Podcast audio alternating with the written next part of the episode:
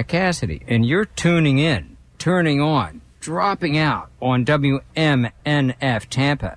The opinions presented on the Healthy Steps show are the evidence based opinions of Dr. Fred Harvey, the callers, and his guests. These are not the opinions of the staff, the volunteers, or the board of WMNF. The information provided on the show is not intended to diagnose or treat any disease. There is no implied patient physician relationship in these calls. The nature of the calls is educational and informational only. Good morning and howdy doody to you, my steadfast friends out there in the vast beyond, and welcome to the Healthy Steps radio show here on WMNF Tampa, the only radio station that they stream in Argo land, and you can stream us as well at WMNF.org. Sweet heavens to Murgatroyd, it is Ask Me Anything Monday. So, my challenge to you today, my friend, is to call the Healthy Steps radio show. This show depends on your questions and comments and concerns. So, let's keep my favorite radio commander, Irene, busy this morning. Just give us a call at 813 239 9663, or you can send an email to dj at wmnf.org. And you can also text us at 813 433 0885. Good morning to you, Dr. Harvey. I hope that you had a spectacular weekend and you are now fully rested and prepared to guide us through another AMA Monday. Your patient and loyal listeners have waited a week for this moment, so let me turn this show over to you as I scarper out of here. What's the lay of the land today, Doctor? Good morning. Happy Monday, everyone. Thank you, Bill. And, uh, well, it's another great day to be alive in this world. I am so grateful that I have another chance to speak with you all and provide you with some helpful, hopefully, information. Um, the last show we just listened to provided a helpful tip, and I think it makes a lot of sense. Um, to keep your phone healthy and the rest of your life, don't accept Trojan SIM cards from government officials and don't put them in your phone or actually accept them and pretend. um, who knows what might be on a Trojan SIM card? They so, are sneaky.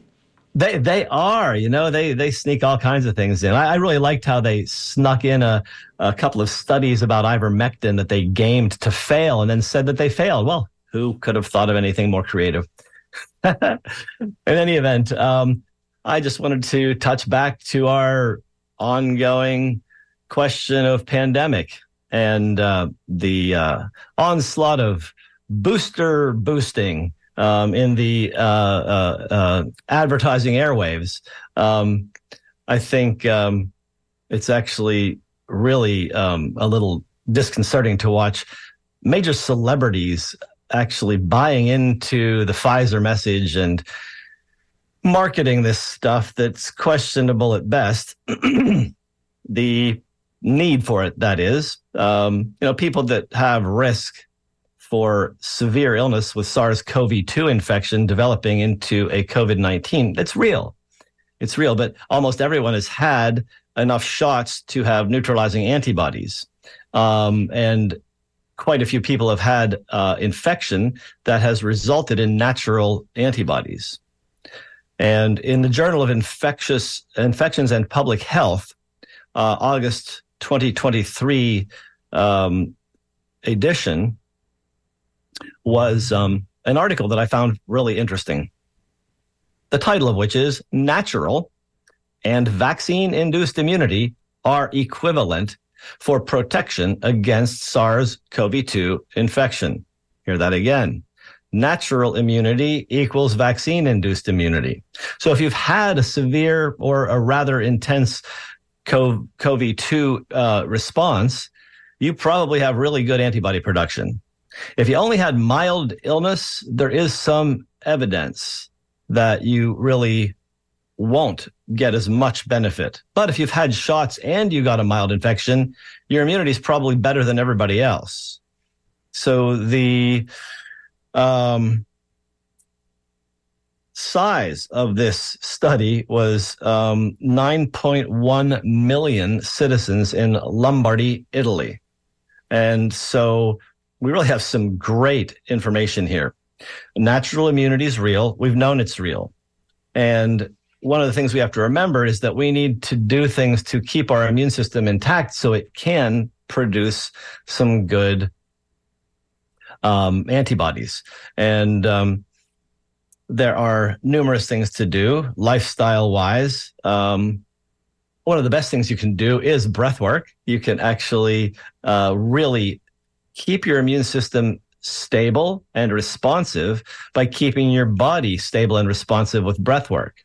Nutritional supplements help a lot. I've talked about them before. Uh, exercise on a daily basis helps prevent problems and stabilize the immune system. Getting enough sleep. You want to get enough so you feel rested in the morning. You know, you might be good with seven hours or even six and a half. Most people need seven plus. Some people might need nine. And so sleep as long as you need to to feel rested so that your immune system is strong. Having and maintaining great relationships also supports your immune system. The um, use of um, uh, other supplements like uh, mushrooms can be useful. And um, so we have lots of tools that can help us remain healthy during the virus season. And we're in it.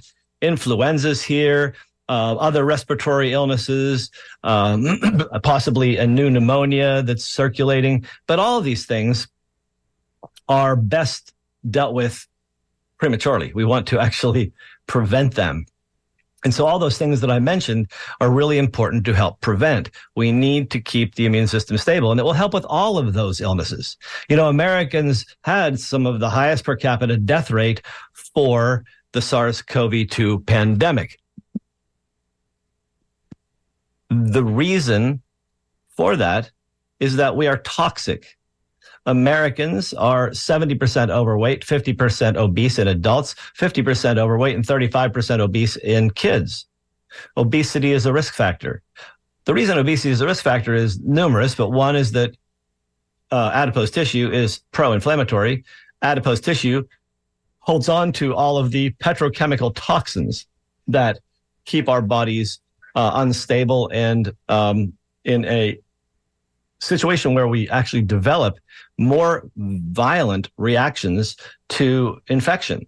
And that's evident in many other infections. Epstein Barr virus can result in uh, uh, actually long term uh, uh, toxicity, and Epstein Barr virus seems to result in multiple sclerosis. There's a significant association. So we have ongoing autoimmunity. We know that the ongoing autoimmunity that occurs from SARS CoV 2 infection in the post COVID long haul syndrome these are results of the body making antibodies to itself. Actually, one of the ones that creates one of the longer term problems is antibodies against interferon. Interferon is a, a, a cytokine, a chemical that our body uses to fight off infection. So it's interesting that the SARS CoV 2 infection in COVID produces antibodies against a piece of our immune system that fights viruses. And so we have we have have been finding over the last couple of years more and more information that directs us to what's happening, the autoimmunity, and what we can do about it because we know how to actually tame some of the autoimmune issues. And, you know, some of the simpler things that we can do is eliminate some of the toxins that we eat, like grains, grains contain lectins. Grains contain especially mass produced grains obviously uh, they can be stored and, and hold mold toxins. This is well well documented in in the literature. And um, also just the gluten from gluten containing grains really really rips up our systems. But i just want to remind everybody that this is wmnf 88.5 tampa. This is the healthy steps show. It absolutely is. And I've got a short parade of callers here. I've got Andrew, Ryan, and Al, but I'm going to remind folks, as it, Doctor had said, you're listening to the Healthy Steps radio show with Dr. Fred Harvey here on WMNF Tampa, and you're invited to participate by calling 813 239 9663. Let's put Irene uh, not too much to work, but keep her busy. And you can send emails to dj at wmnf.org. Let's go to Andrew in St. Pete. Good morning to you, Andrew. How are you today? I'm okay. Thanks for taking the call. My uh, my question is, uh, I was diagnosed about ten years ago with GERD, and the doctor told me to take omeprazole, and I was on it for a couple of years, and then I quit. Um, I had another endoscopy, and they told me to take a meprazole, and I did it again. Now I went into the GI doctor the other day, and for another problem, and he asked me if I was taking omeprazole, and I said no, I quit. He said I needed to be taking it because of the GERD and because it's a cancer preventative. I uh, I know what the side effects of the omeprazole, and that's why I quit. But I don't know how much of it, how much he's shining me on or whether he's telling the truth. So well, interestingly enough, I think your gastroenterologist should read a bit more. There, a lot of these people live in a bit of a delusional world where they think that drugs have no problems and that they actually cure everything, like Pandora and her box. There's no panacea, never will be.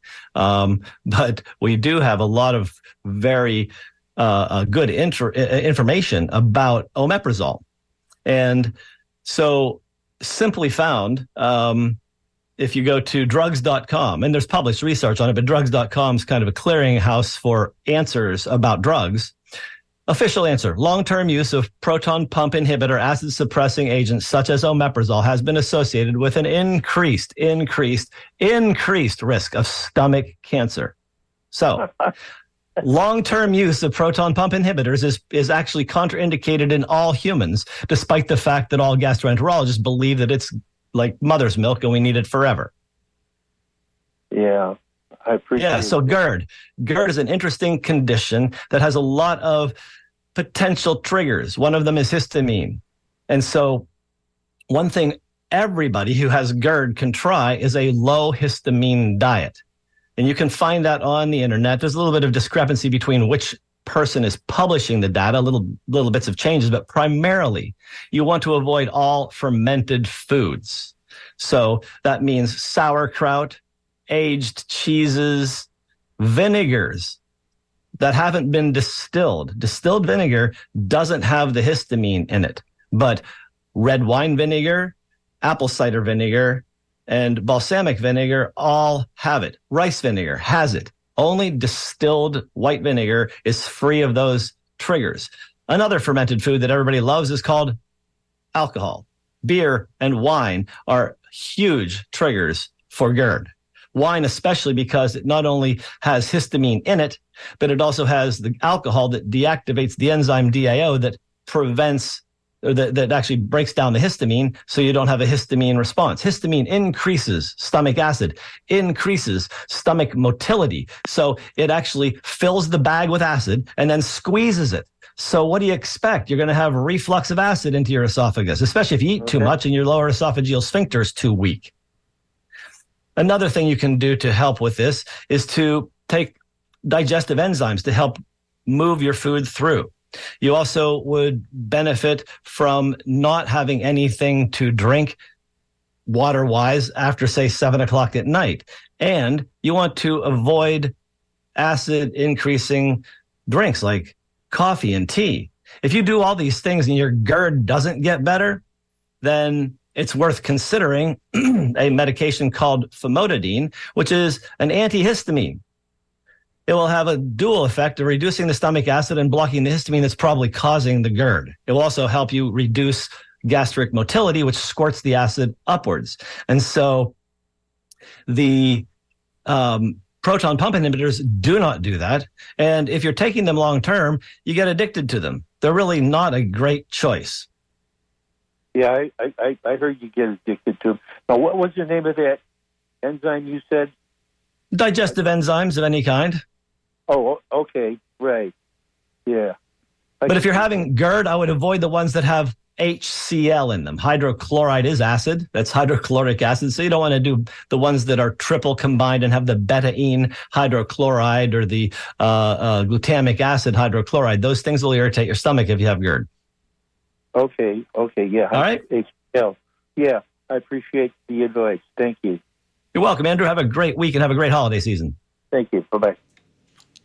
All righty. And I've got waiting patiently Ryan and Al and Greg from Illinois just walked in the door. So let's go to Ryan. Good morning, Ryan.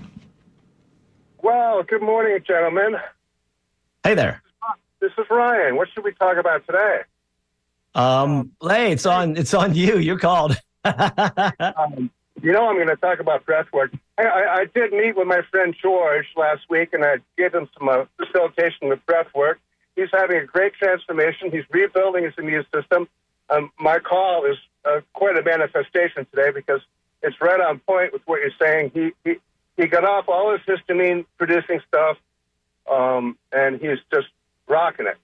Um, That's fantastic. He, you know, he's doing he's doing the baby thing, and I say that because when we were babies, we were building our immune systems and putting everything in our mouth that's dirty. And um, yep. and also when and w- when we were babies, we were doing some amazing breath work because our diaphragms were so developed for breathing. And then us, as we become adults and things happen to us, uh, that breathing goes away in our bellies. And um, so I'm glad we can talk about uh, the histamines and some breath you know, work. Ryan, I was noticing um, recently um, about uh, uh, about the breath, and it's so I've, I've been really paying attention to emotions um, and just watching them move through my body, and I have really noticed that I will actually have a tightening in my lower abdomen that actually inhibits the deep diaphragmatic breathing when the emotion is a negative one. And yeah, it's yeah. really so important to pay attention to that so that we can transcend those restrictions that we have in our energy flow. You know, you know, when you're feeling joy, quote unquote, and you're feeling good and you're in full flight, you don't notice it, but your breathing patterns are completely open. Yes. And that and you that is why you're feeling that joy. And exactly. But of, course, but of course, when you can't pay your bills and you somebody runs a stop sign in front of you, bam, right in your stomach. So yep. your stomach is your stomach is very sensitive to emotion. Very. Hey. And when you and you when you breathe in into that, okay, everybody, let's put your hand on your belly. What are you going to do? Five. When you, when you breathe in, your hand goes up. One, two, three, four, Five. There. We did five conscious breaths together on the radio. How about that? That's amazing. Thank you, Ryan. I really appreciate your input.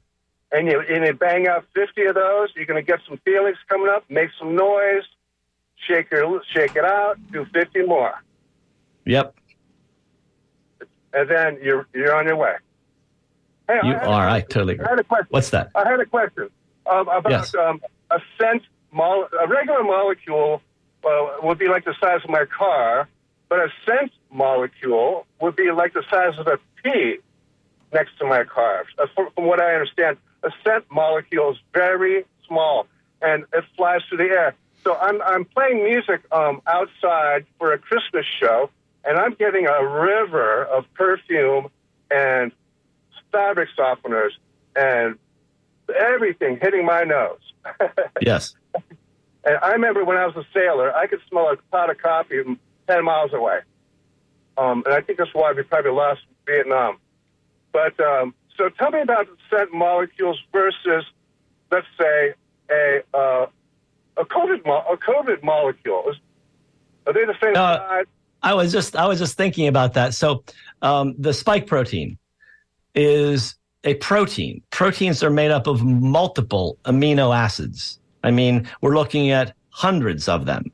And so the scent molecules are like um, hormones. They are um, usually um, ring molecules. A lot of them, terpenes, are, are ring molecules that are very similar in shape and size to estrogen and testosterone. These are very tiny molecules.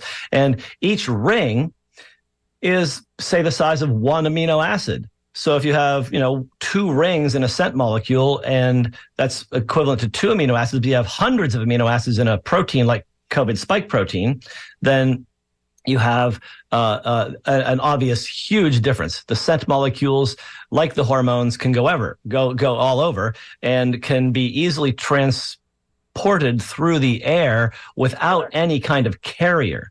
Um, the COVID spike protein, you know, people have talked about shedding. It's a little insane because you have to have water droplets to carry that around. Unless you're coughing, you're you're not really shedding water droplets. It's vapor. So you're not really able to actually shed COVID spike protein if you're not symptomatic. It's it's too too difficult. It's too big a molecule.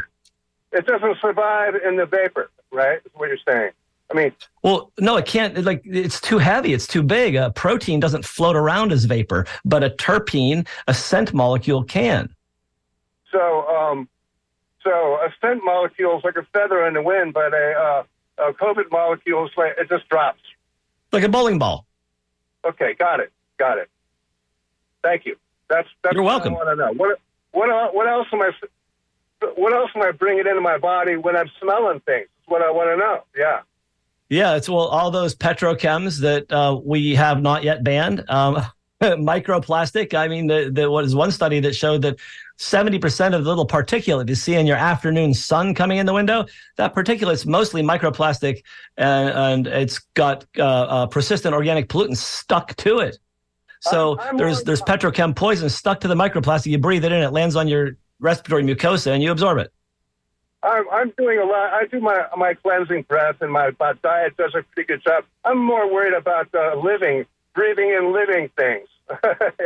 yeah, yeah, yo, I, I get you, but it's all there. We we have to deal with it all, and the reason that we have such response to COVID um, is because we have such toxicity. We have so many layers of toxic burden that our body just freaks out when it gets an infection now. Right, the compounds. Right, gotcha. All right, man. Yeah, we call it the we call it the total toxic burden, and um, uh, your breath work actually reduces one of the components that adds to the total toxic burden. It reduces stress. Yes, nice. Thank you. Good. Welcome. Good to know. Indeed.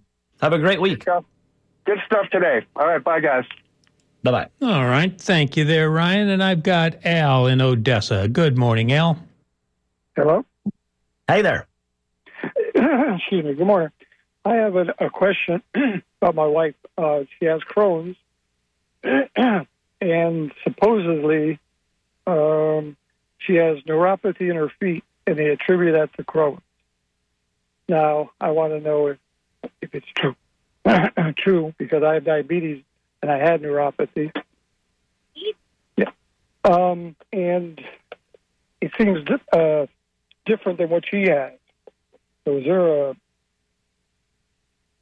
I mean, do so, they are they similar?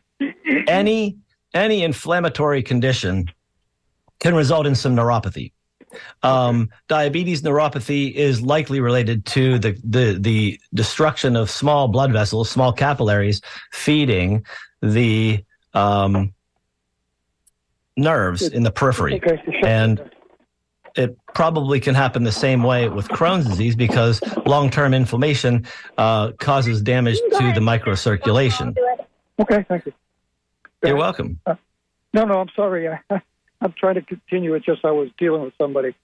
So, okay. Uh, so, so what, the what would, there's other things with Crohn's that are different though because gastrointestinal inflammation can lead to other problems like vitamin deficiencies. Crohn's is known to be associated with B12 deficiency. B12 deficiency is a cause for neuropathy.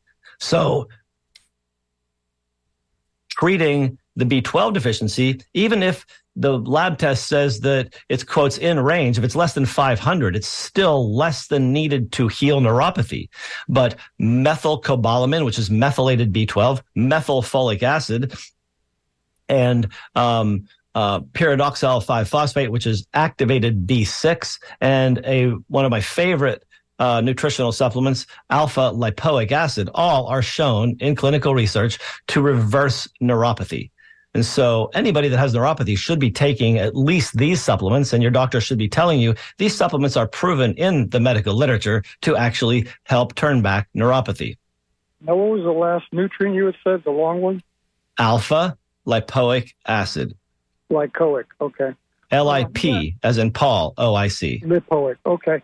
Uh, yeah, I know that as soon as I, I took the uh, carbohydrates to most part out of my diet, the neuropathy went away.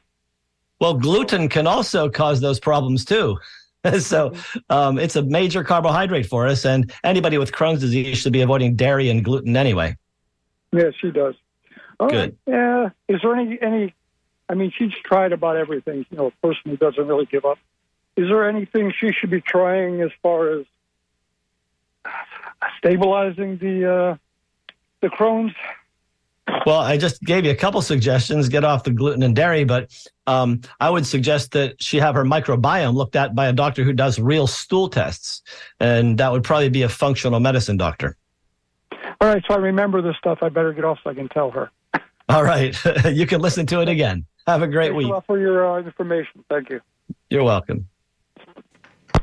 Okie dokie, that was good. Um, I've got uh, Greg from Illinois on the line and the phone ringing, so somebody else is creeping on in. But I'm going to take this second to tell folks you are listening to the Healthy Steps radio show with Dr. Fred Harvey here on WMNF Tampa.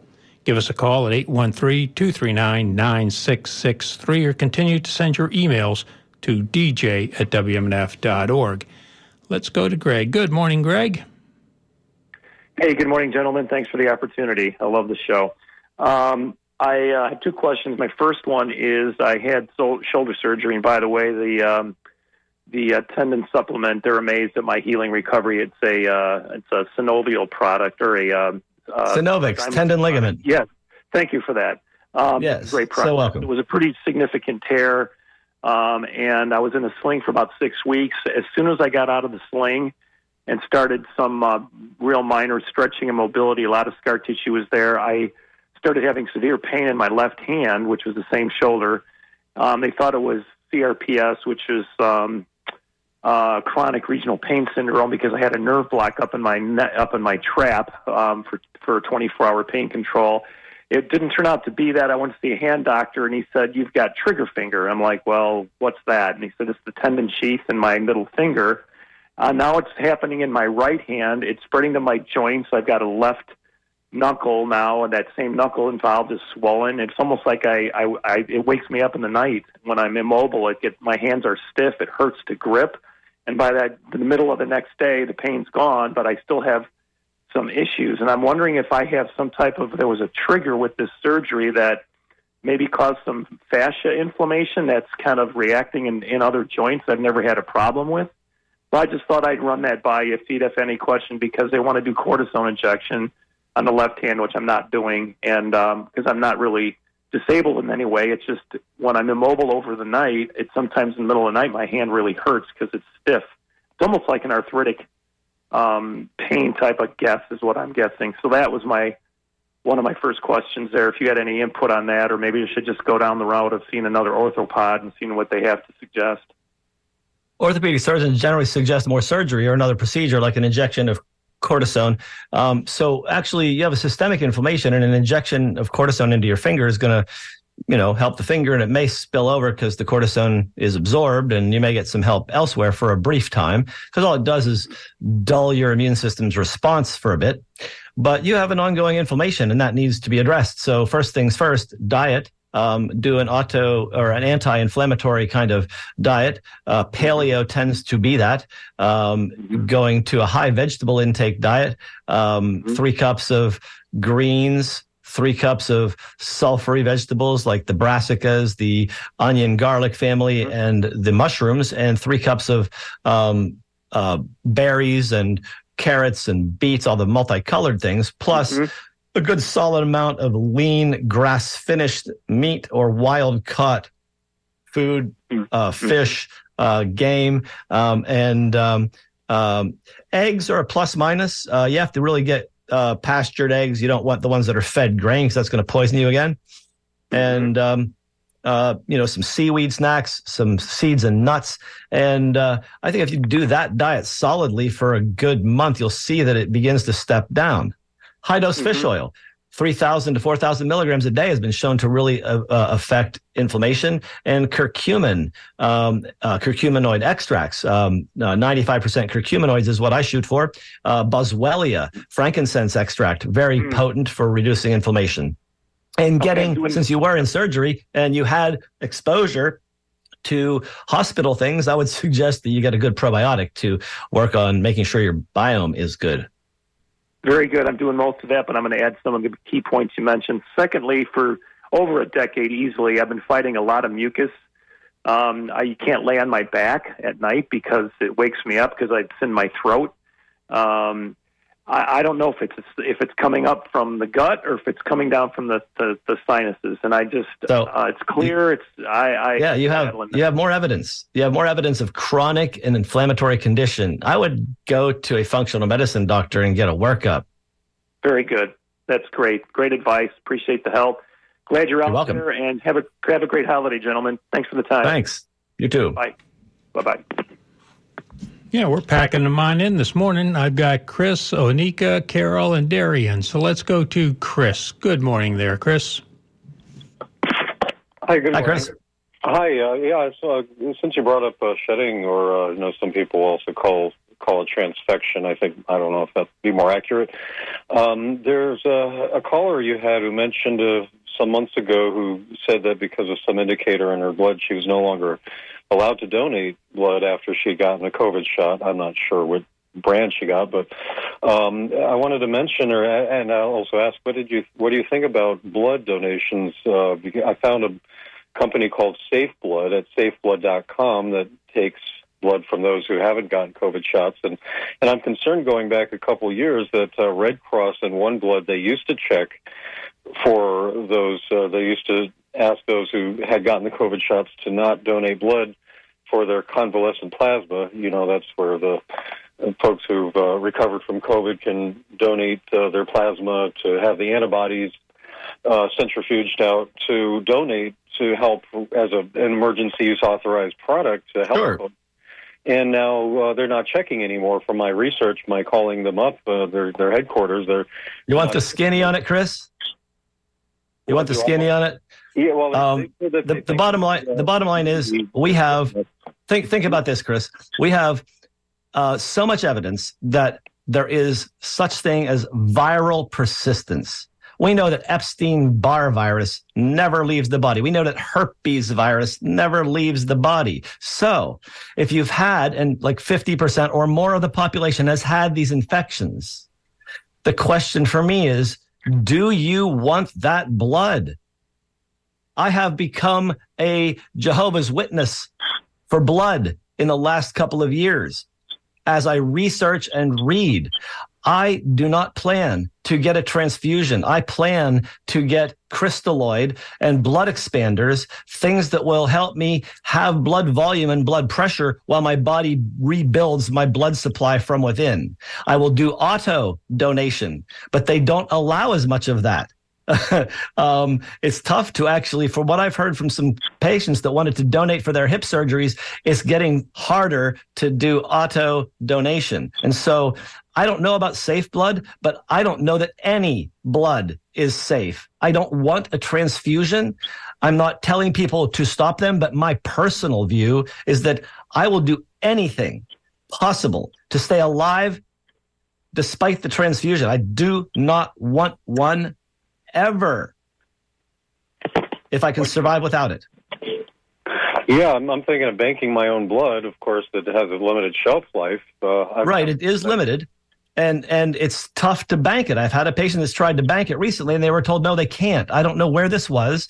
I don't recall, but I need to do more research because it's a really good question, and I don't want to get somebody else's blood. Neither do I. I was thinking also of HBO2, the uh, ozone, not the ozone auto hemotherapy, where they take out a limited part of your blood ozonated, but actually all of it, basically uh, dialysis. Uh, take it out of one wrist and ozonate everything, uh, all, all your blood, and uh, reinfuse it in the other wrist. So, um, but uh, yeah, Red Cross and One Blood, they said that uh, they think that immunity, the antibodies produced from um, the uh, COVID shots was good enough which makes absolutely no logical sense because we're talking about uh, folks, with antibodies who have recovered from COVID that they wanted for the convalescent plasma, and uh, and also um, I, I emailed you uh, a New Zealand whistleblower in the news. Uh, the the news that just came out a few days ago. Uh, he's come across the the data. He's um, pointing out the data that's showing that uh, 20% of those who've gotten the Pfizer shots have died already. It's really a, um, well, that's 20% of the people who got Pfizer shots have died. I don't think so because we haven't had um, a, uh, uh, what is it, about 10%, no, it's eight, uh, um, um, 8% of our population dead from COVID. I don't believe we've had 8% die. So let's move on from uh, hype in the media and just talk about the real stuff. We have viral persistence. That's a really good reason never to get a transfusion. And so it really doesn't have anything to do with um, any specific virus. It could be all of them. And so I just don't think it's a great idea if you can avoid it. Thank you, Chris, and have a great holiday season. Maybe I'll talk to you next week. All right. Yeah, I don't want to be the most shocking person in the room, but uh, this really astounded me his his reaction to the data. So anyway, yeah, it's a personal opinion. Let's let's let's keep doing research and find out if any of that's actually true. All righty, I got. I'm um, hoping I'm pronouncing the name right. Onika in Sun City. Good morning, Onika. Yes. Hello, Onika. Hi. Good morning. So I was calling in because basically about the same thing with the last caller well, not the same thing, but blood because I have sickle cell. So when I was much younger, I used to get a lot of blood transfusion, and now that I got older, I realized that wasn't good and healthy for my body because now they have to like mix the blood because my blood is not on the same thing. So every time I go in to get blood work, my blood is always low. So I haven't gotten a blood transfusion in about what four years because my youngest is four, and I had to get a blood transfusion before I had him because my blood count is always low. Yes. So, and my thing is, I want to stop getting. I don't. I vow to not get any more blood transfusion because I realize that really messes up your body and your blood inside.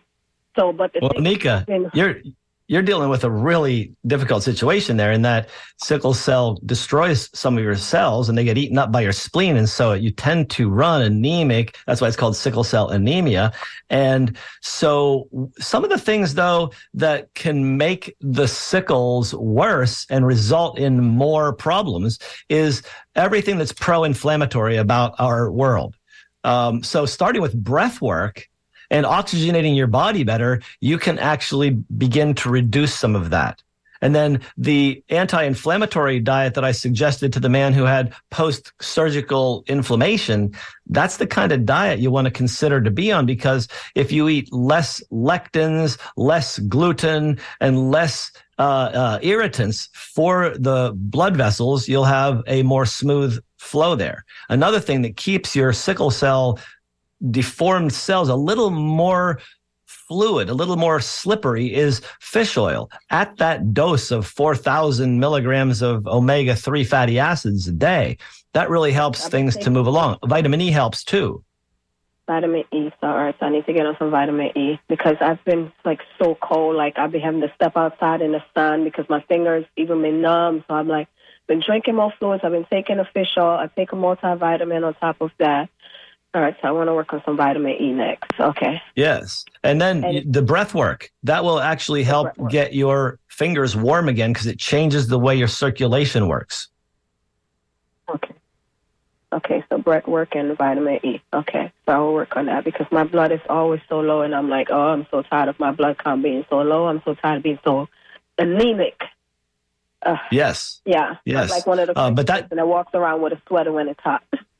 Ah, and diet is key there. You really want to get on that. And when you have this much uh, going on with blood production, you want to make sure you're getting enough iron. And a really absorbable iron is called um, uh, iron glycinate. It's a really low dose, so you can absorb it really well. You don't have to take a lot of it, and so it doesn't affect your gut very much. Would I find but uh, over the counter, or or yeah, you can find it at health food stores uh, uh, or order it online. It's iron G L Y C I N A T E glycinate. Okay, iron glycinate. No. And take it with vitamin C. That helps too. Okay, and vitamin C. Thank but you. definitely get to your doctor and make sure your iron levels are checked because sometimes when even though you have anemia in sickle cell, you might have iron storage issues too. You might have extra iron on board. So definitely get that checked. All right, I'll get that checked. Yeah, because I always like a follow up blood work and stuff like that. So it's just one of those things like I put up with. Like I've been I've been better with the body pain. Like so far, I haven't been getting that much crisis and stuff with the body pain and all of that being sick so often. But it's just Yes. all right now. I'm trying to build that back up. Well, best wishes, my dear. I hope you feel better soon. And thank you guys. Enjoy your holiday and enjoy the week. You too. Well, thank you, Anika. Appreciate that and hope you do feel better. I've got Carol from Lake Placid. Good morning, Carol. Hi, this is Carol. Good morning. Can you hear me? Good morning, doctor. Uh, my question is I have called my healthcare provider insurance company and called them and asked them if we had a functional medicine provider on our plan, and all I got was crickets. They didn't, they were hesitating to answer me. And she said, I don't know. I'll have to check. And it sounded to me like she had never heard of one. And then she started going through all the specialties she had, and none of them were functional medicine. So, what? Where do I go? I can't change my insurance because it's good so far. Yeah. Uh, the way I would approach that is to go to um, the uh, website for the Institute for Functional Medicine. It's I, F is in Fred, M is in Medicine, Institute for Functional Medicine. Dot org and they have a physician finder on there and they'll give you doctors within 25 50 or 100 miles of where you live and then you can actually check with the their websites or their profiles to see if they actually take insurance. It's about the only way I know of to actually find a certified functional medicine doctor or practitioner that's been through the rigorous training that I and many others have been. Many are actually putting up the functional medicine sign when they actually haven't been through functional medicine training. So you got to look at their uh, walls to see the certificates, I guess. Well, actually, really, the best is to look at ifm.org because if you make it into the office for somebody, you're already paying them money and they may not have the certificate. So I would actually check on IFM because all certified practitioners are listed on that website. Okay, I think we take that stuff for granted sometimes when we go into our doctors and by not reading what they all have, you know, purposely worked hard for on the wall. Yeah, yeah, it's really interesting. I mean, Florida has a really interesting uh, uh, rule that the uh, if so if if a terminal degree is offered and the terminal degree is say a master's degree and not a doctorate degree in Florida, that's the highest level education you can get in Florida. So that would be the terminal degree. Um, you can call yourself doctor. And I know of, uh, there may be at this point, but uh, two years ago, there were no doctoral level Oriental medicine programs in Florida. People had to leave the state. But because they got educated in this state and the terminal degree was a master's, they were able to call themselves DOM, Doctor of Oriental Medicine. Many of those are not really doctoral level trained. Many are, and it's really tough to find out. You need to ask your acupuncture practitioner, have you actually been to a doctoral program if you are using the DOM certificate? There are many here in Sarasota that are actually doctors, uh, but there are many that aren't and still use this the the title because they're allowed to. Oh my goodness, that's kind of Yes, isn't that interesting? well. Thank you so much, and I'm wondering, do you ever get time to relax, or are you always on point for our, our questions? Um, actually, uh, that's a really good question, and I um, one of my good friends, an astrologer.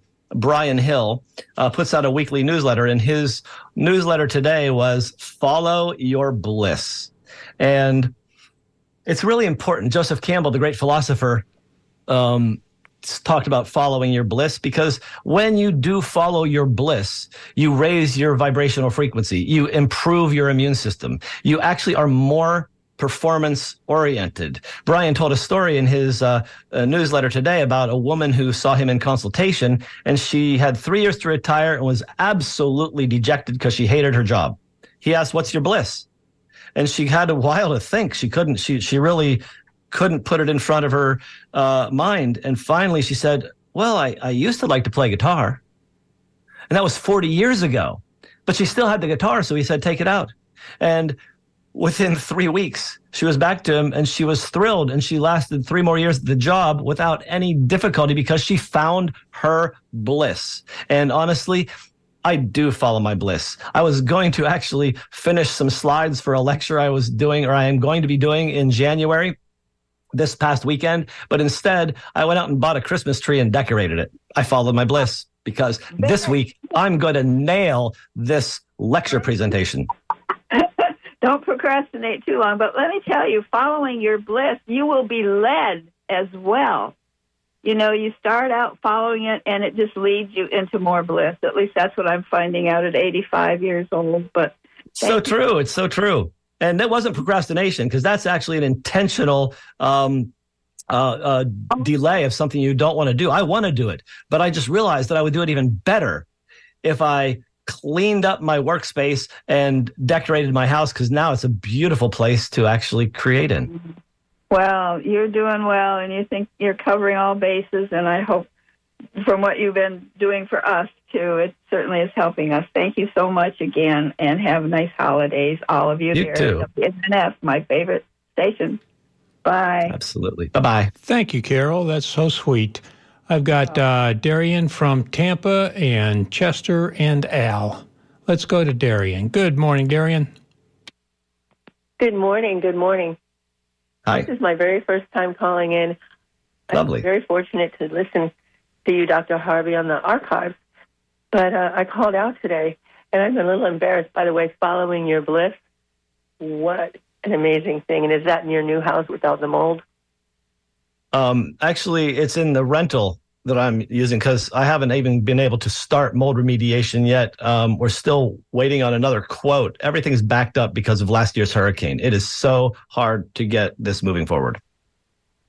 Uh, everything you talk about, and I feel embarrassed calling in actually because there's so many articulate systematic um, questions, but mine is um, a bronchial cough.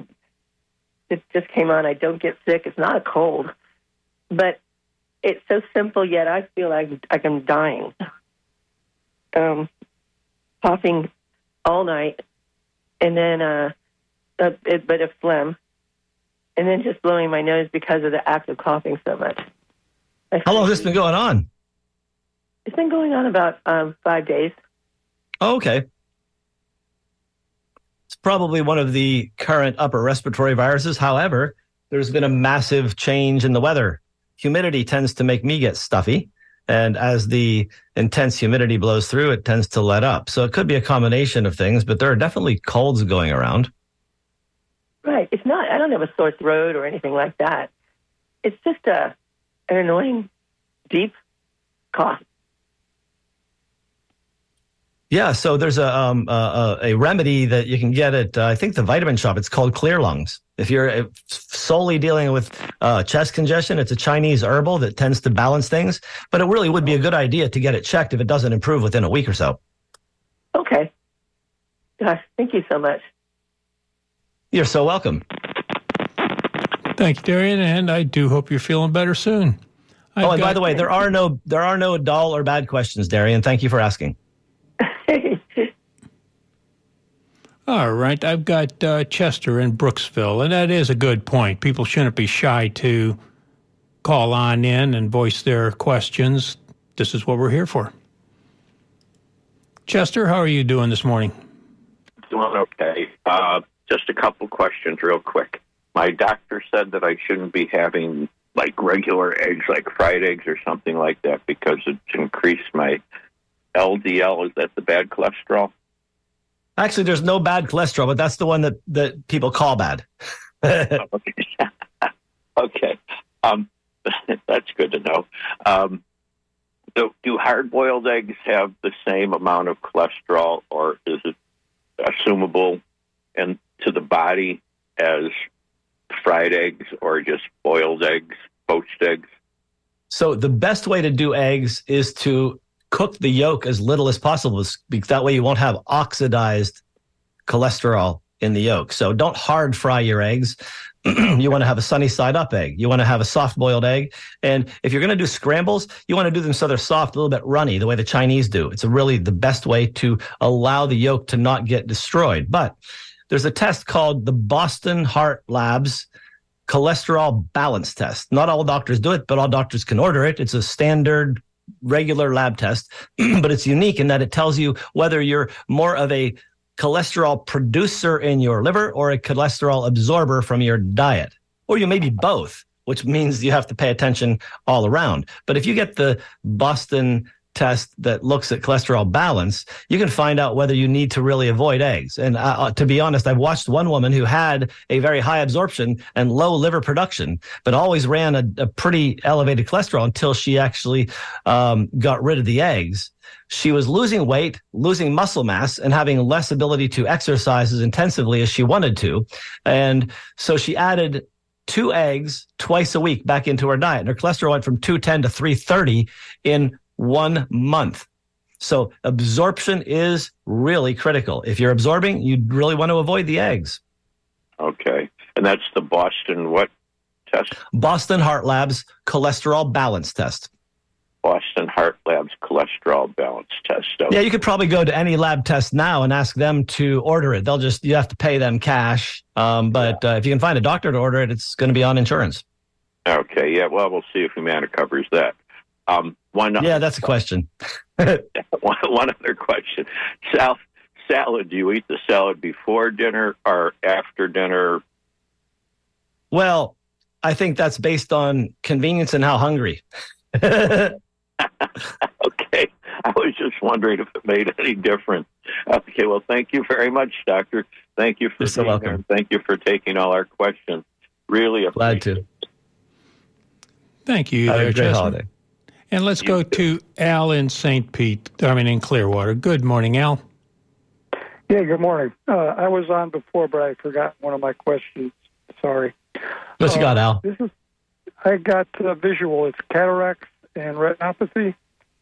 Uh, Hmm. They go hand in hand, or because it seems like since I've gotten retinopathy and they've been doing injections, mm, the cataracts have come on. I, I've had uh, cataract surgery, and now I have, I guess, uh, what do you call it? Uh, just some Posterior. the eye.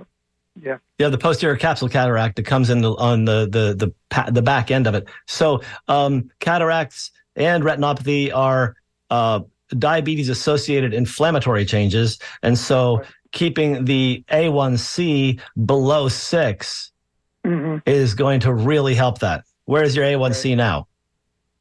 Uh, last time I did it was 8.3. Oh my, yeah, you're getting that's a blindness level. You need to get it down to six, and you can do that by going on a paleo style diet, eating mm, like the nine cups of fruits and vegetables a day, mostly vegetables, one or two fruits, good lean meat, fish, fish oil, and um, eliminating the grains, the starches. You can have some beet, you can have some sweet potato, you can have occasionally white potato. You don't want to have all these other carbs though, because that's pushing you to higher sugar. And you can take a fiber capsule before meals, which will actually delay the uptake in any sugar in your meal and create a lower A1C.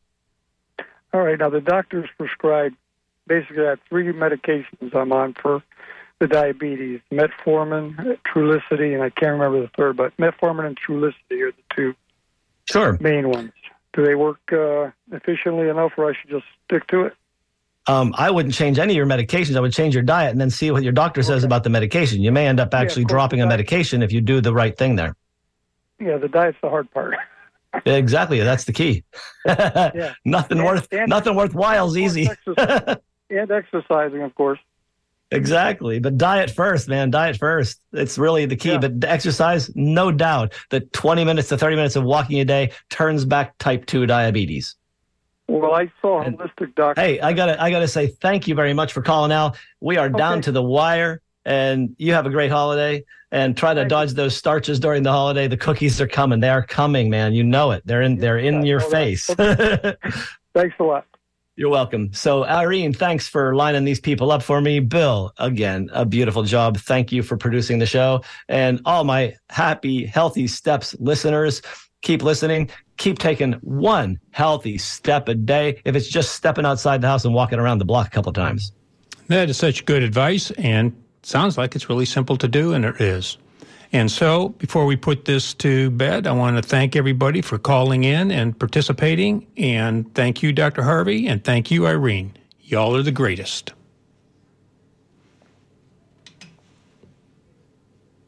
You have been listening to the Healthy Steps Radio Show with Dr. Fred Harvey here on WMNF Tampa. Coming on up is five minutes of NPR news, and then get ready for the Sustainable Living Show, hosted by the Crackerjack team of Kenny Coogan and Annie Ellis. So until next Monday at 10 a.m., thank you for supporting and listening to the Healthy Steps radio show with Dr. Fred Harvey here on WMNF Tampa, your community conscious radio station. Stay safe, stay thoughtful, and know that you are loved.